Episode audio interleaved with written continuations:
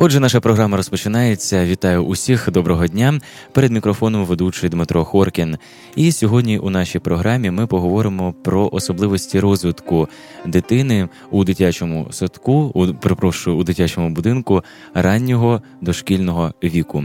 І у нашій студії старший вихователь Київського міського будинку дитини імені Городецького Ольга Миколаївна Тихонова. Ольга Миколаївна, доброго дня.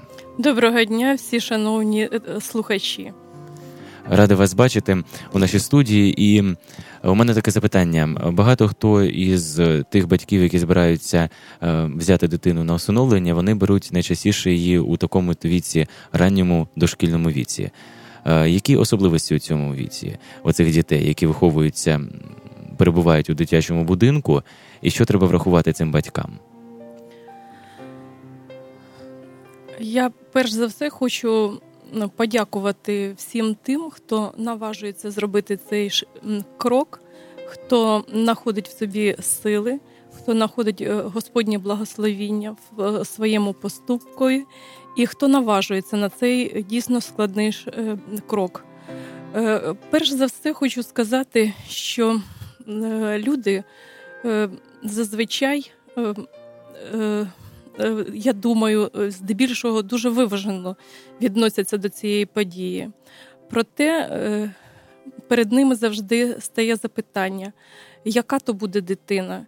І іноді те, що вони малюють в своїй уяві, не співпадає з тим, що дійсно трапляється в реальності. Так, в нашу установу здебільшого потрапляють, потрапляють діти, звичайно, з асоціальних сімей. Бо нормальні батьки виховують свою дитину самостійно.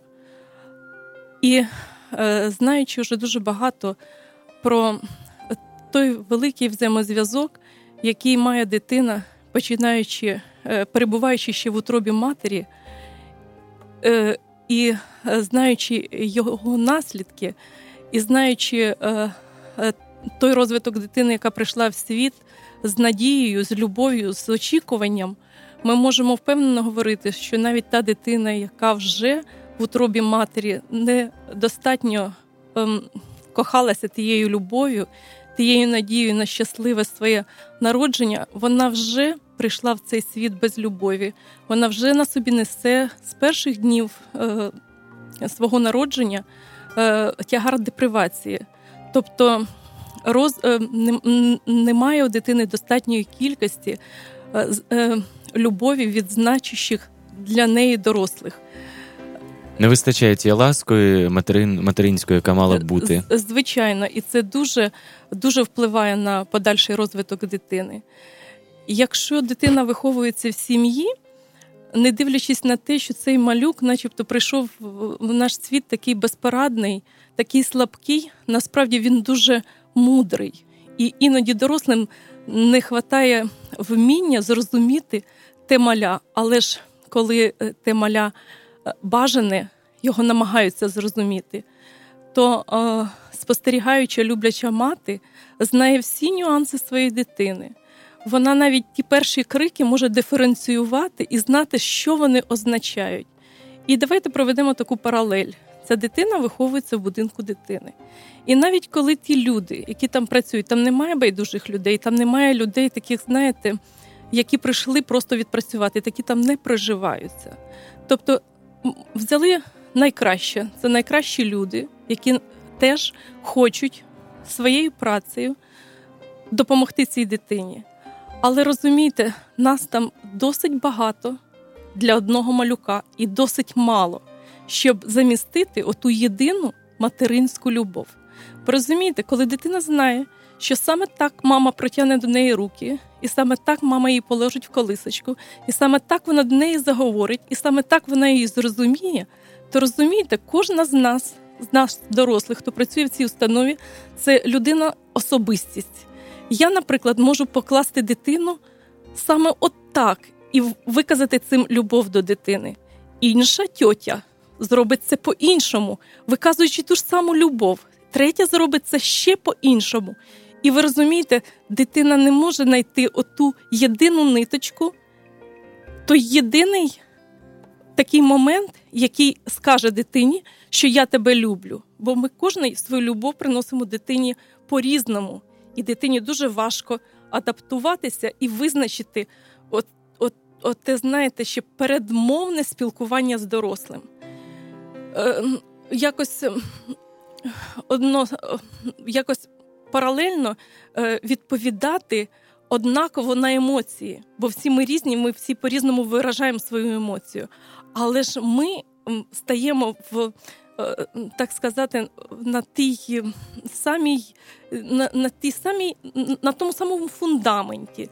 Так близько стаємо, ми повинні його сформувати. І яким ми його сформуємо, розумієте, від цього залежить все. І фізичний розвиток дитини, і емоціональний його стан, а значить, його психічне здоров'я, а значить, його можливість соціально адаптуватися. А ми маленьку цю дитину розтягуємо. Е, не даємо їй зорієнтуватися, як їй іти. І від цього е, е, складається так, що дитина має затримку психічного мовли, психічного розвитку, а потім і мовліневого розвитку. Тобто, начебто, ми робимо все від нас залежне, а те все не перекриває того, що може зробити сім'я.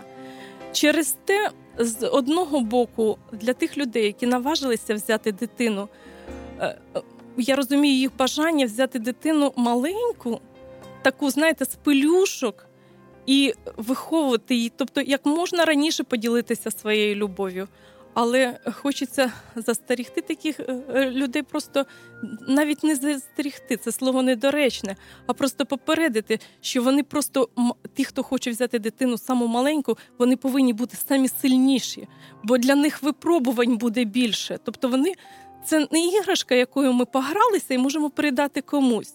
Це е, той клад, який ми взяли собі на ношу, тобто взяли цей хрест, і ми маємо його пронести по всьому житті достойно і пройти всі ті випробування, які, які несе з собою це дитя.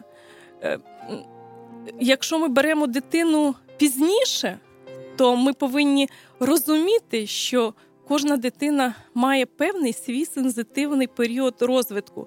Тобто той період, коли дитина е, як говорила Марія Монтесорі, має здатність поглинати той світ і його поглинати в себе як ота маленька губочка.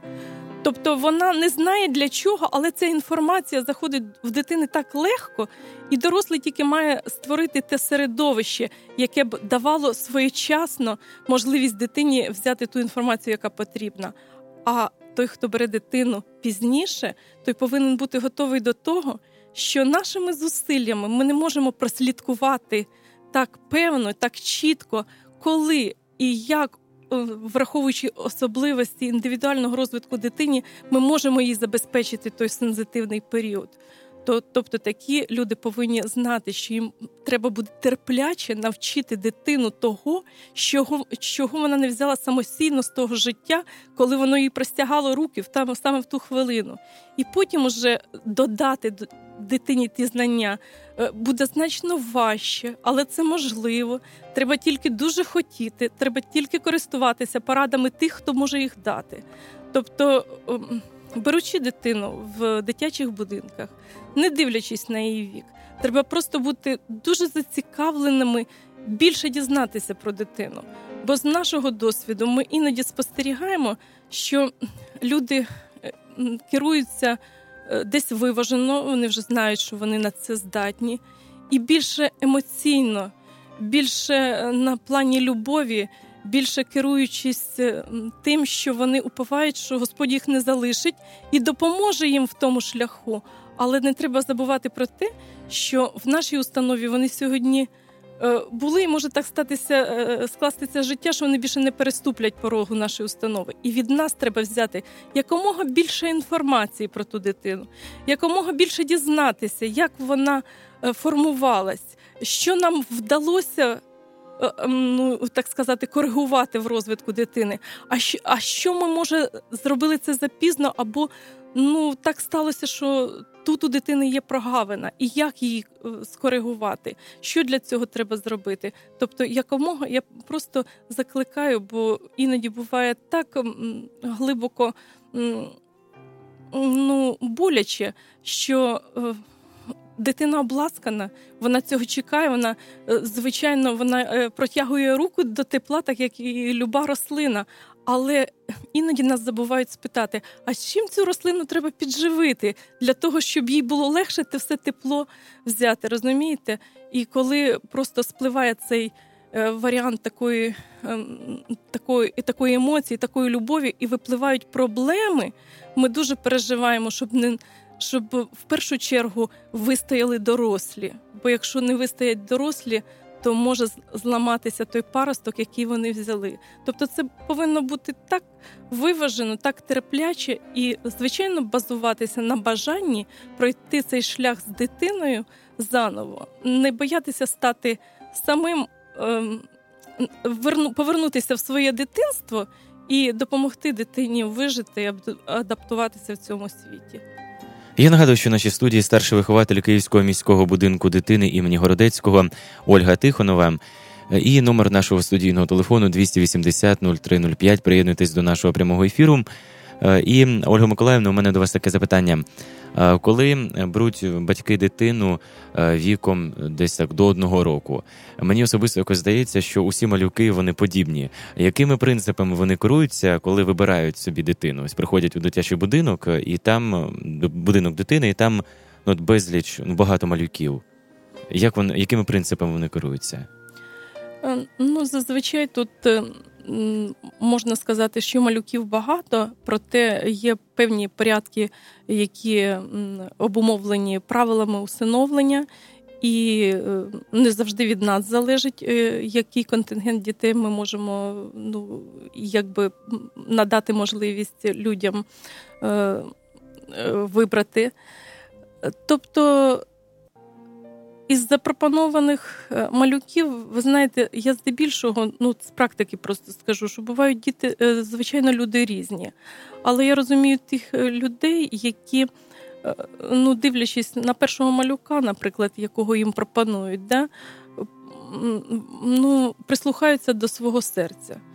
Тобто вони кажуть: ви розумієте, отут щось опустилось, або тут щось стислось, або я відчуваю, що це мій, і мені більше нікого не треба.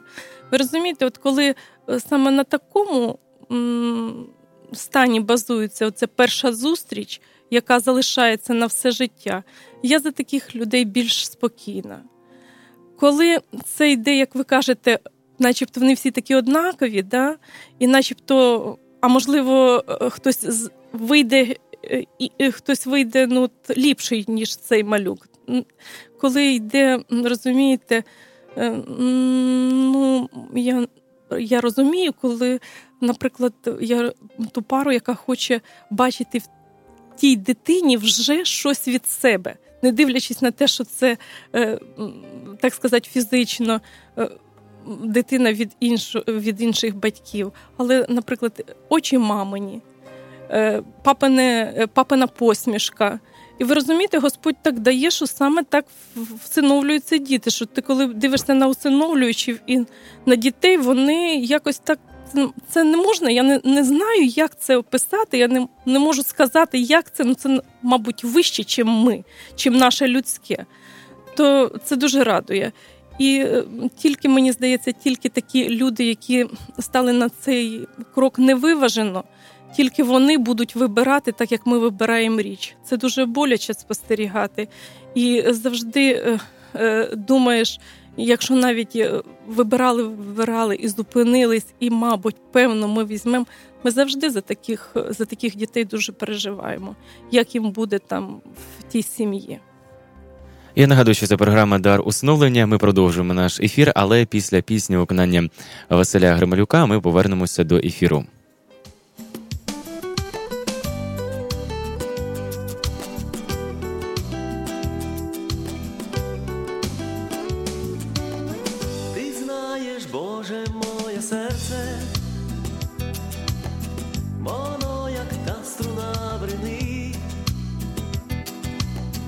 До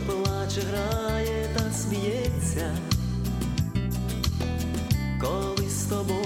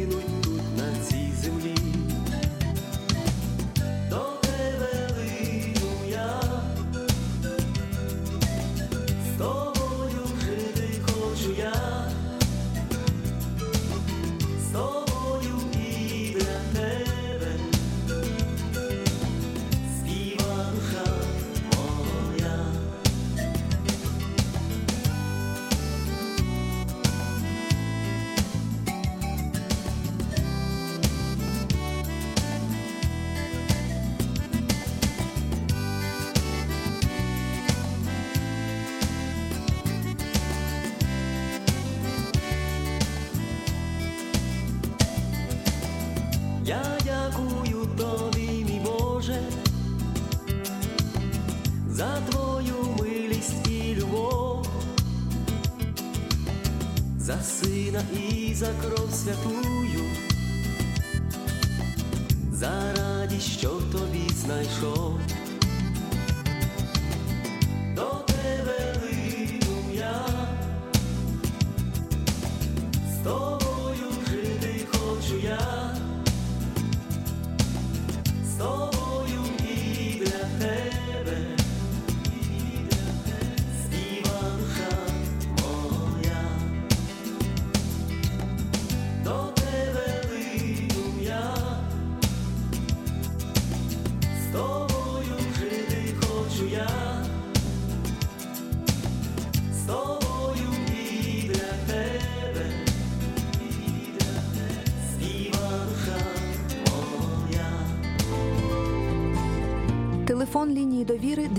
205 52 25. За цим номером вам дадуть відповіді на ваші питання. Отже, повертаємося до нашого прямого ефіру 280-0305 – Це номер телефону, і е, це програма Дар усиновлення. І у студії старший вихователь Київського міського будинку дитини імені Городецького Ольга Миколаївна е, Тихонова. Пані Ольго, для того, щоб ви казали про те, що батьки мають знати побільше про життя і особливості розвитку е, дитини, особливо дошкільного, раннього дошкільного віку, у будинку дитини. А ось щодо могли б коротко описати ем, порядок, розпорядок ось дня у дитячому будинку одного, щоб батьки знали, як їм поводитися із дитиною. Ось такі моменти. Ну, я хочу перш за все сказати, що залежно від е, віку дітей вони мають свій е, розпорядок денний, тобто е, певний режим дня, якого дотримуються в основному, який дисциплінізує і дає маленькій дитині вибудувати свій, так сказати, денний план, за яким вона живе, і десь уже передбачати ті лінії розвитку дня, за яким вона його пройде.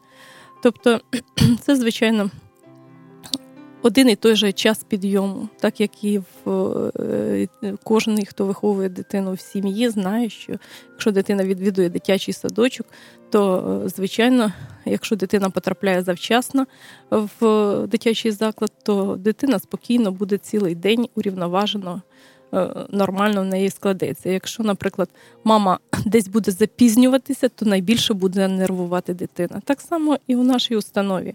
Якщо е, певно режим збивається, то е, діти це відчувають. І, наприклад, якщо по якійсь причині затримується харчування. То дитина най, най, найбільший такий точний годинник, який скаже, що мені час або гратись, або спати, або їсти. І, звичайно, кожна дитина, залежно від віку, це е, дасть своїм, своєю мовою. Якщо це маленькі діти, це буде крик, але цей крик буде диференційований. Тобто ми знаємо, коли дитина кричить, якщо їй незручно, бо вони мокрі пелюшки там, чи якісь такі неприємності, мілкі, дрібні. Коли вона хоче їсти, вона кричить зовсім по-іншому. Коли вона хоче гратись, вона звичайно це е, інший плач, інші звуки інші емоції. І так само більшенькі діти, які вже можуть сказати, що я хочу, А чому, наприклад, коли е, тут ще можна сказати про те, що е, зазвичай режим е, в сім'ї, якщо люди розуміють, що він дійсно дає дуже нормальний темп, і дитина чітко, тобто він зберігає психічний стан дитини, якщо чітко дотримуватися режиму, ми сприяємо дитині, ми допомагаємо, ми її не розріваємо як в усьому іншому то у нас ще е, на дитину впливає колектив. Ну, просто проведу такий приклад, що е, коли хтось з дітей хворіє, зазвичай є ризик е, захворіти і тим, хто поділяє, так сказати, межі перебування цієї дитини в колективі. І коли діти по хворобі не відвідують подвір'я, то звичайно від тих, хто ще е, здоровий, е, вихователі часто е, чують запитання: а чому ми не йдемо на вулицю? А хочеться на вулицю? Ну, якщо дитина хвора. Пояснюють, що ти хворий тільки з допомогою, ну, по дозволу лікаря можна буде потрапити туди. Тобто маленька дитина вже відчуває фізично, що щось в її режимі відійшло, чогось вона не має. Через те, звичайно, е, всі, хто усиновлюють, е, хоча б я розумію, що їх е, розклад може не співпадати з нашим, але хоча б перші дні вони повинні поцікавитися режимом, який існує в нашій установі, і постаратися його дотримуватись, для того, щоб просто поліпшити можливість адаптації дитини в сім'ї щоб дати їй е, цю е, пройти цей адаптаційний шлях безболісно. Е, я вертаюсь і наголошую на тому, що люди повинні бути надзвичайно терпимі, тому що розумієте, наприклад, можна помітити, що дитина вміє користуватися гарно ложкою, і, наприклад, недостатньо або навіть на даному етапі не вміє користуватися виделкою. І е, знаєте, покласти виделку і сказати їжу виделкою, бо так їдять дорослі. Розумієте, це може принизити дитину. І можна просто в грі показати, що цим знаряддям краще і легше їсти. І зробити цей перехід безболісний. Так можна зробити це в усьому. Я просто хочу нагадати слова Е, такого нашого видатного співвітчизника Ушинського. Ем, е, він говорив свого часу, керуючись саме досвідом виховання його в його сім'ї і досвідом виховання своїх власних дітей. Він говорив, що маленька дитина може пізнати світ самостійно, але їй для цього треба дуже багато часу. І, можливо, за все своє життя вона не зможе дізнатися самостійно про такий чудовий оточуючий світ. Вона пізнає тільки якусь яку маленьку частинку. Може дитині допомогти дорослий, він може допомогти їй пізнати цей світ. Але знову таки дорослий зазвичай сам іноді задає собі питання: а чи правильно я це роблю? А чи достатньо я це роблю? А іноді він просто відчуває, що він не вміє або не знає відповіді на це запитання, яке ставить маля. І ви розумієте, найкраще допоможе дитині пізнати світ це спеціаліст, який живе цим життям, де, в принципі, він може не знає чогось іншого в світі, але він знає, як допомогти дитині пізнати той світ найкраще. І я просто раджу е, дорослим, яким, у яких виникає питання, не боятися, що я такий дорослий, я чогось не знаю, і ставити це запитання професіоналам. І тоді ви скоротите свій шлях на пошук, ви допоможете дитині, ви просто будете жити гармонійно і шукати той шлях до гармонії. Я нагадую, що у нашій студії Ольга Миколаївна Тихонова це старший вихователь Київського міського будинку дитини імені Городецького. Ми в прямому ефірі 280 0305. Якщо у вас є якісь запитання, ставте наші гості їх. Ми продовжимо нашу розмову. Далі поговоримо про е, ті випадки повернення дітей до дитячого будинку е, через певні або е, недоліки у підбору дитини, або самі до самому підході батьків до цього. Одразу після пісні повертаємося до нашого ефіру.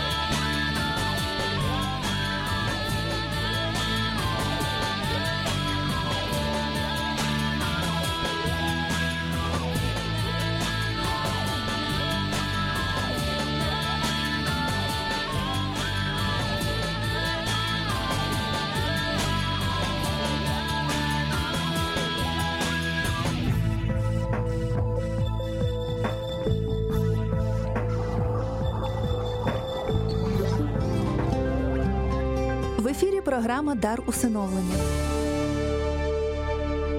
І у нашій студії старший вихователь Київського міського будинку дитини імені Городецького Ольга Тихонова, яка очолює педагогічну службу е, колективу. Із запитаннями до нашої гості можете звернутися за номером телефону 280 0305. Ми працюємо у прямому ефірі. Ольга Миколаївна, таке далі в мене запитання. Я хотів би е, спитати ось те, що перед піснею казав про повернення дітей. Це я розумію дуже прикрі випадки, особливо не для самих батьків, не для самого колективу, а для дитини. Розкажіть про це. Чи бували такі випадки, коли повертали дитину назад до будинку дитячого? Я працюю в будинку дитини імені Городецького вже майже 10 років, і за мій педагогічний, так сказати, е, шлях. Е, за цей перебіг часу в нашій установі теж був один такий прикрий випадок. Е, ви розумієте, тобто вже сплинуло дуже, досить багато часу, але ем, ми навіть можна сказати, з найбільшими такими подробицями у кожного з нас е, цей випадок залишив такий дуже такий болючий слід на наших душах і на наших серцях. Е, і можу повернутися зразу до того, тобто аналізуючи, чому так сталося, можна повернутися е, до того питання, яке ви мені ставили на початку передачі, як саме проходить відбір, як саме батьки підбирають дітей. От, наприклад, прийшла мама, яка вже чітко знала, що вона візьме хлопчика, що це має бути е, караоке дитя. Тобто вона собі намалювала такого хлопчика, якого б вона хотіла, якого б вона могла тішитися, ділитися своєю любов'ю. Да? І на той час е, е, мама могла подивитися двох діток в нашій установі.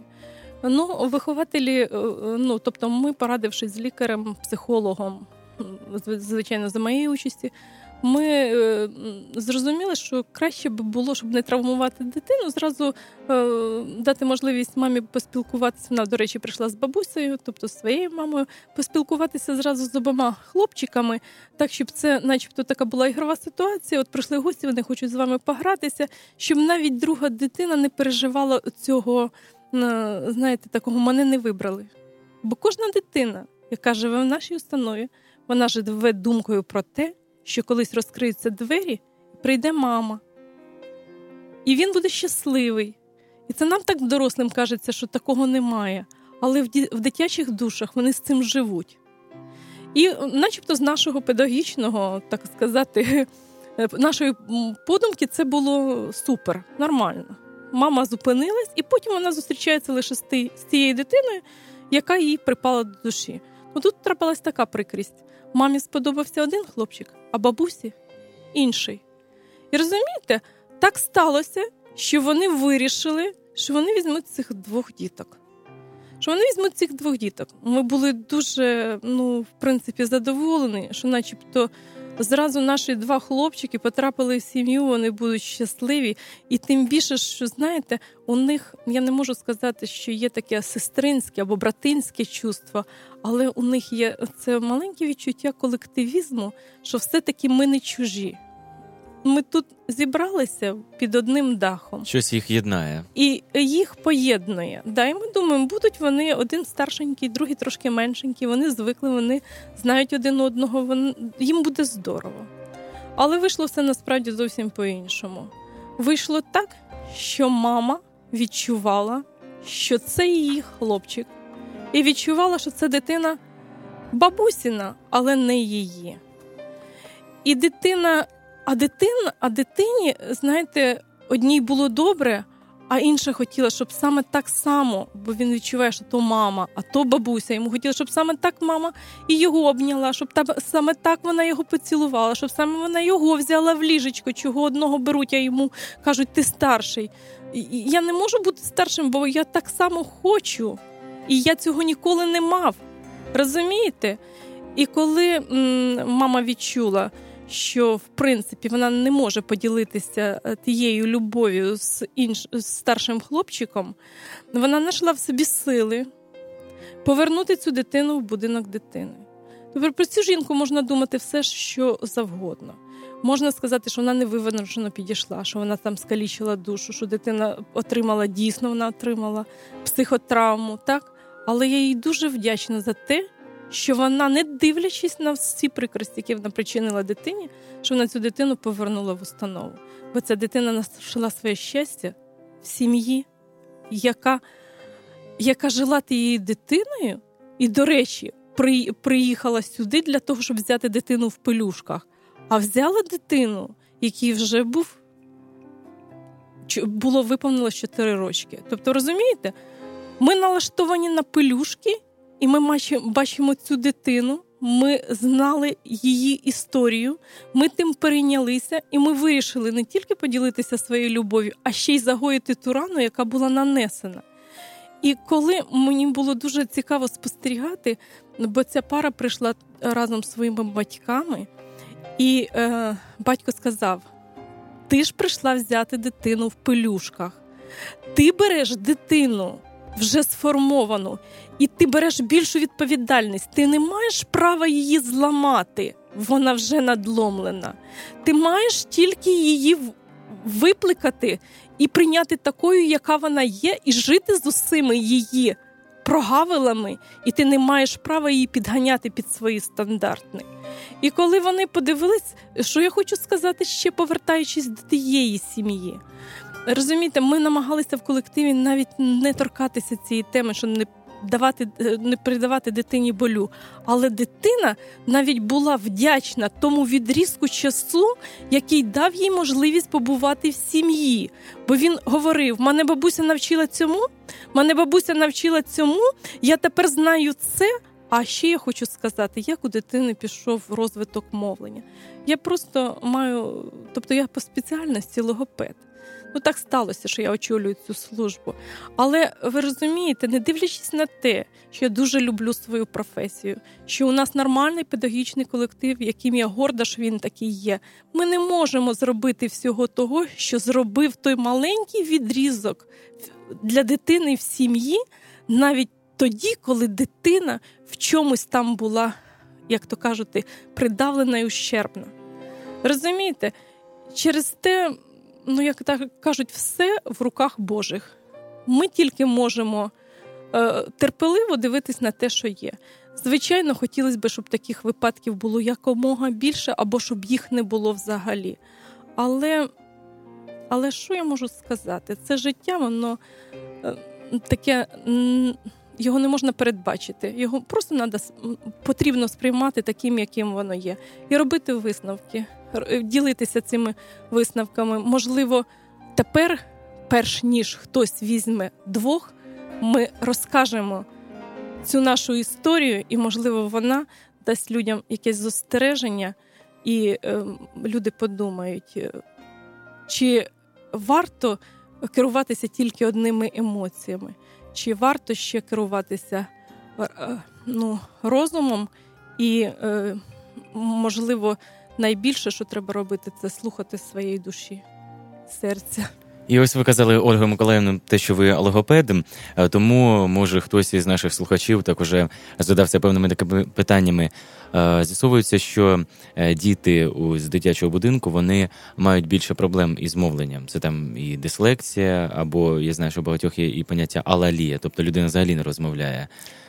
Ну, ви трохи просто, ну як можна сказати, Е, начувані, що є така проблема, але вони трошки е, трошки різні, я хочу розвести ці поняття.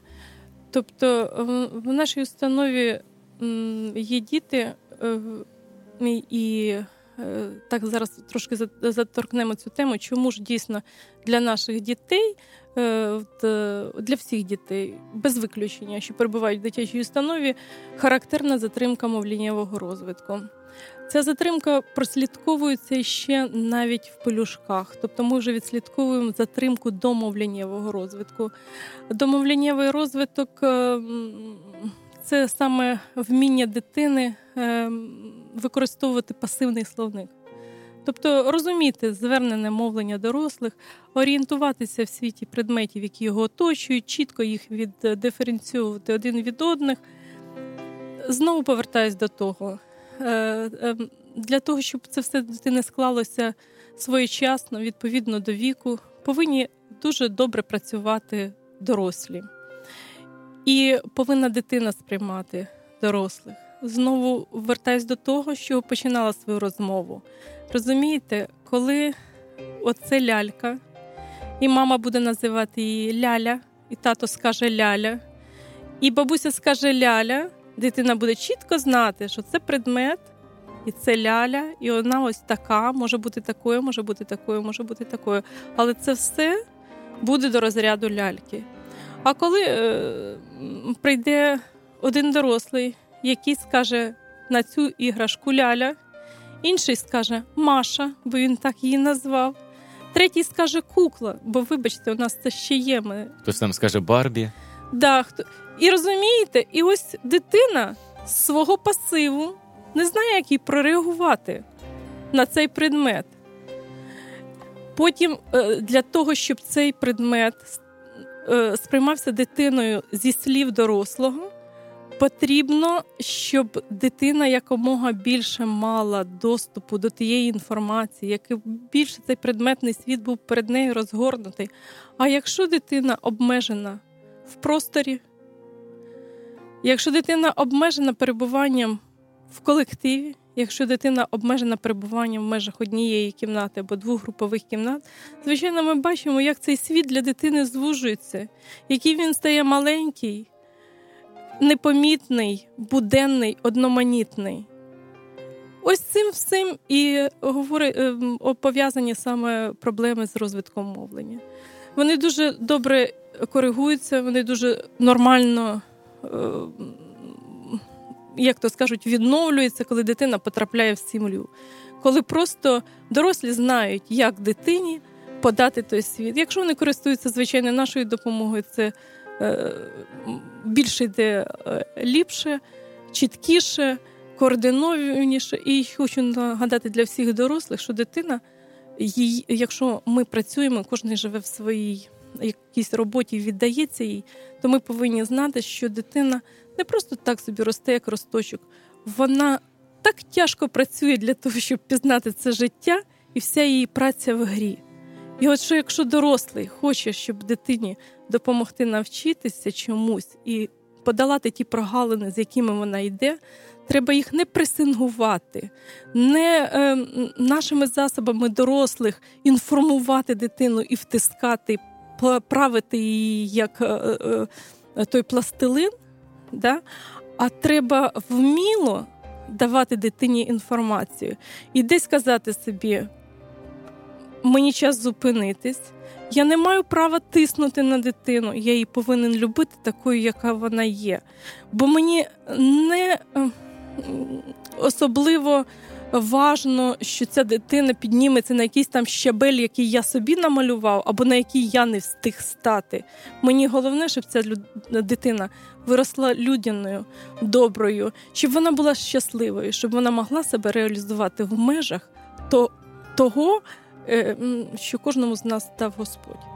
Це мої такі думки. Дуже дякую вам. А просто чого запитав, зовсім нещодавно читав статтю в інтернеті, яка так і називається е, на погане мовлення дитини будь-якої людини. Це показник її важкого дитинства. Про це так кажуть. І принаймні психологи і логопеди у цій статті, там навіть і отоларингологи, усі, хто задіяні в цій мовленнєвій діяльності і формуванню, е, то там написали про те, що насправді дитина має автоматично без ніякої такої допомоги спеціалізованої повинні е, чітко розмовляти, чітко висловлювати свою думку, навіть ну не не прибігаючи до таких от спеціальних лікарів або професій.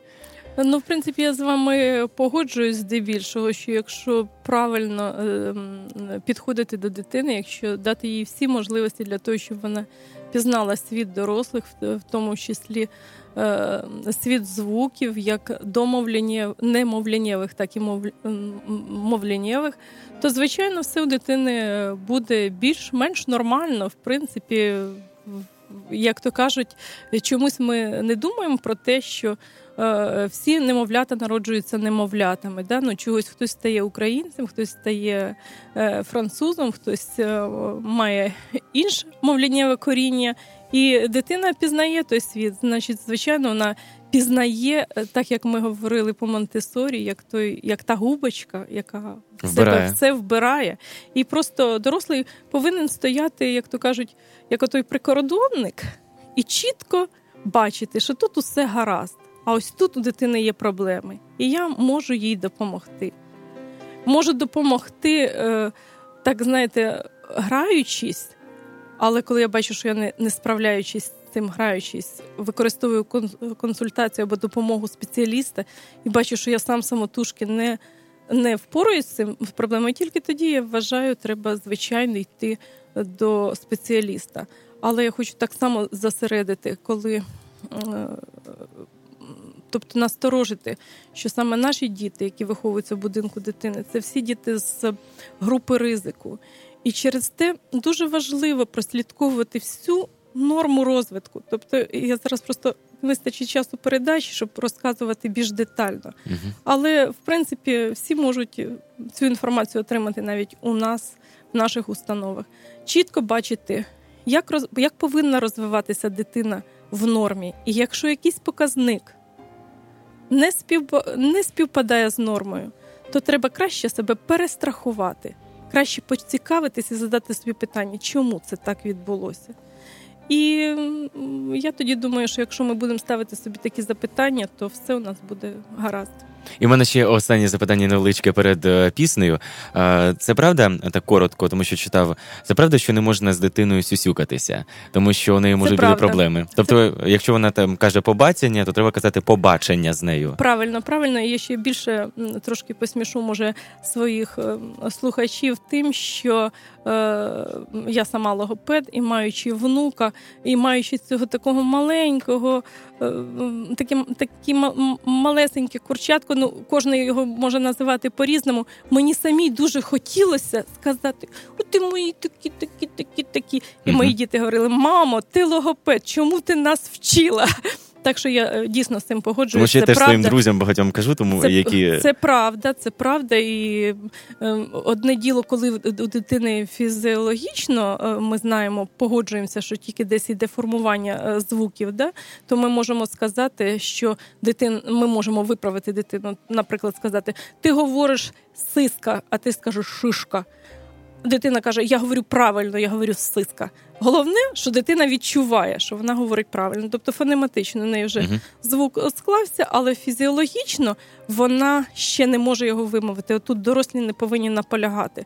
Тобто, треба чітко знати, коли ми можемо допомагати, коли ми повинні бути терпимі. Взагалі то там ще написано, що стверджують, що дитина тоді вже близько 6 років. Якщо дитина все чітко вимовляє, тоді вже це це ну нормально має бути. Якщо після 6 років щось якісь є проблеми, то потрібно обов'язково звернутися до фахівця. Ні, Я раджу звертатися е, е, значно раніше. Я раджу звертатися вже в три рочки звертатися. Хай краще ви вам скаже спеціаліст, що з вашою дитиною все нормально.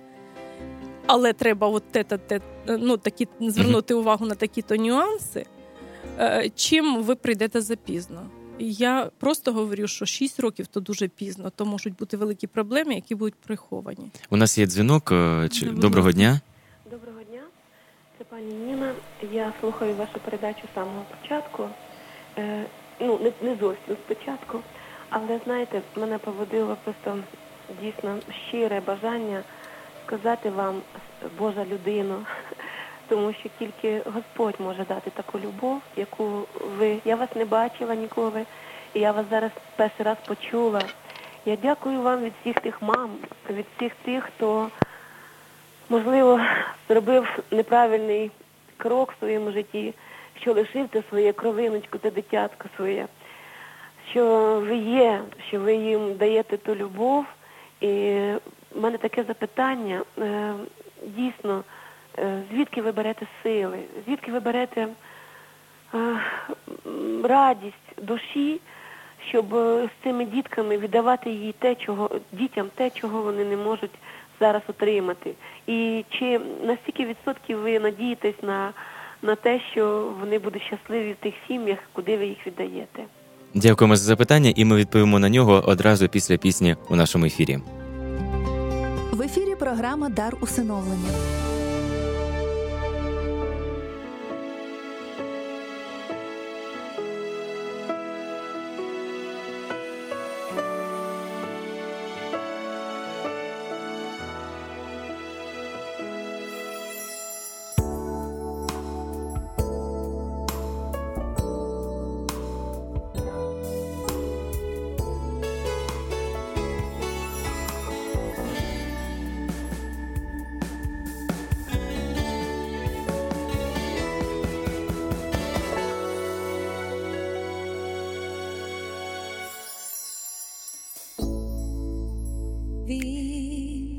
así.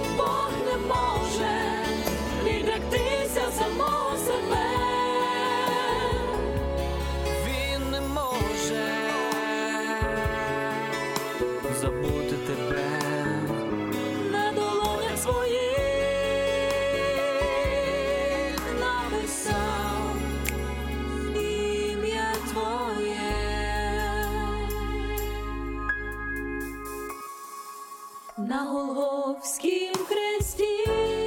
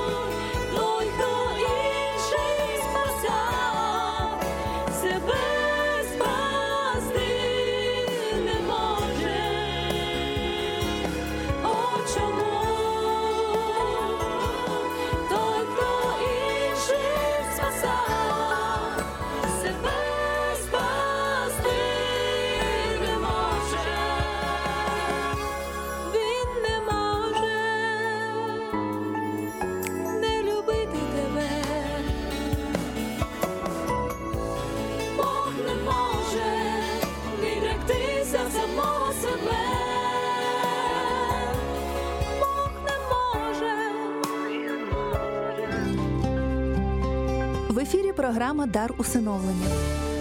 Так, це саме ця програма, яка вже, до речі, добігає кінця. І у нашій студії Ольга Тихонова, старший вихователь Київського міського будинку дитини імені Городецького. Ольга Миколаївна, що можете на сам кінець сказати, підрезюмувати?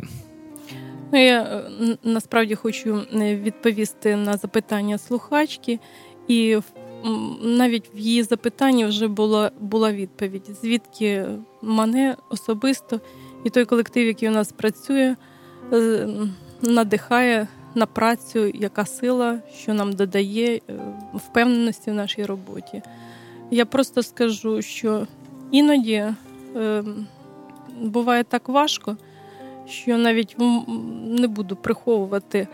У мене були такі моменти, коли я говорила: а для чого я це все на себе взяла? А можливо, мені треба це покинути. І тут, е, знаєте, подумки приходили такі, ну, тобто, як то кажуть, е, звідки приходили ці думки, не знаю. Ну, приходили такі думки. Не ти сама сюди себе поставила. Якщо ти тут стоїш, значить на те є щось, е, те, що є вище нас.